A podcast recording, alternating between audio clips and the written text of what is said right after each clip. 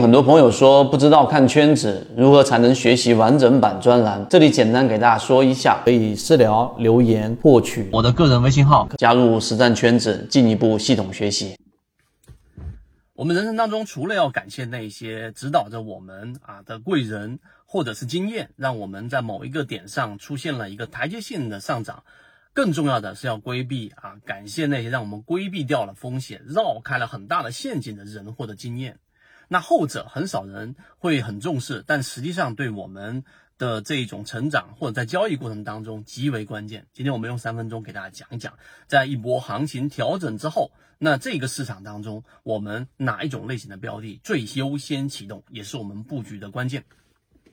首先，第一点啊，刚才我们所讲的这个市场啊，在我们圈子当中，从七月份给大家提醒的市场资金背驰已经出现了很大的风险，但这个时候呢，市场是没有调整的，但资金已经非常匮乏，并且提前离场了。所以在我们圈子当中，从七月份、八月份，很多人已经大部分的仓位降低下来了，以至于现在大家看到市场几乎都要快要跌破了三千点。所以这一个呢，是有大概一个多月，接近两个月的时间给你去腾挪和去执行啊。我认为在这一点上，我们圈子的很多船员做得非常好，因为啊守住了前面的利润，这是第一点。第二点，当市场的风险已经规避了，我们圈子的核心船就提出了一个问题：当资金我们要等待的信号，三天以上的增量资金开始进场了，到底我做哪种类型的标的？大家也可以思考一下。第一种。还是原有的超跌类型，我继续去找那些已经出现了恐慌达到蓝色的底部的标的吗？觉得是一的，回复幺幺幺，在评论区里面。觉得是二的，就是我不再去找那一些达到蓝色的了，找那些突破箱体的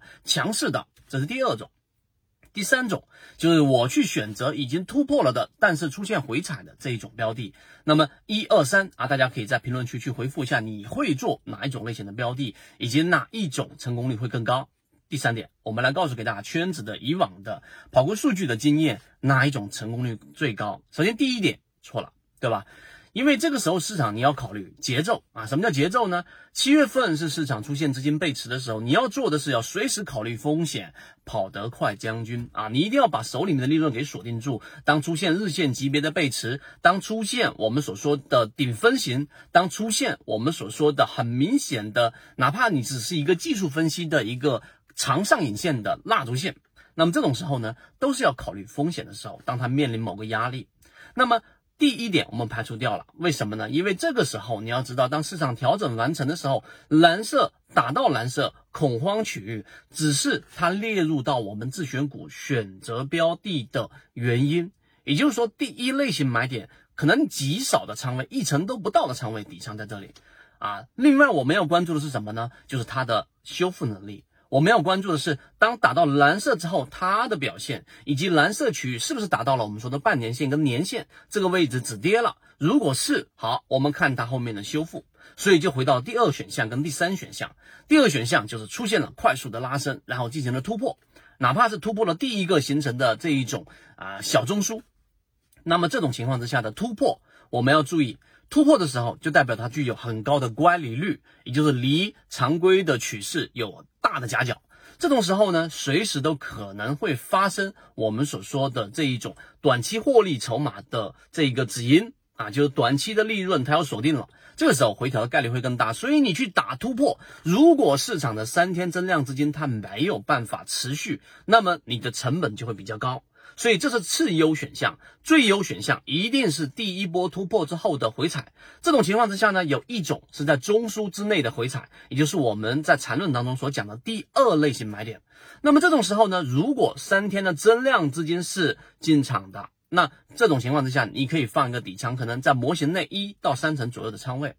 那么第二种呢，就是刚才我们所说的，当市场三天增量资金的时候，它是形成了一个中枢啊，它过程当中是有过一次的回踩，并且修复。那么这种情况之下呢，就是我们说突破了中枢之后的回踩，也就第三类型买点。啊，那这种情况之下的成功率就会更高，确定性也会更高，并且你以一个五到七个交易日啊左右的一个短线波段操作的这种操作抽机去做一个我们所说的中型的仓位，因为这个时候市场已经 OK 了，加上标的的这一种突破啊力度也 OK 了，然后回踩踩了站稳了，代表它下方的筹码的支撑是 OK 的。如果再结合我们所说的这一种均线支撑，例如说常说的半年线或者年线。这个位置的成功率就会更高，所以我们讲到这里，你就知道这个是实战，而且你确定的操作方向决定了你的成功率，是不是非常有价值？这一条视频，我觉得大家可以认真去做这样的一个分类，然后我们后面的市场还会不断的跟随给大家去观察。好，今天讲这么多，希望对大家来说有所帮助，和你一起终身进化。这里讲的只是圈子交易模型中一个非常小的精华部分，更多完整版视频可以查看个人简介，添加我的个人微信号，进一步系统学习。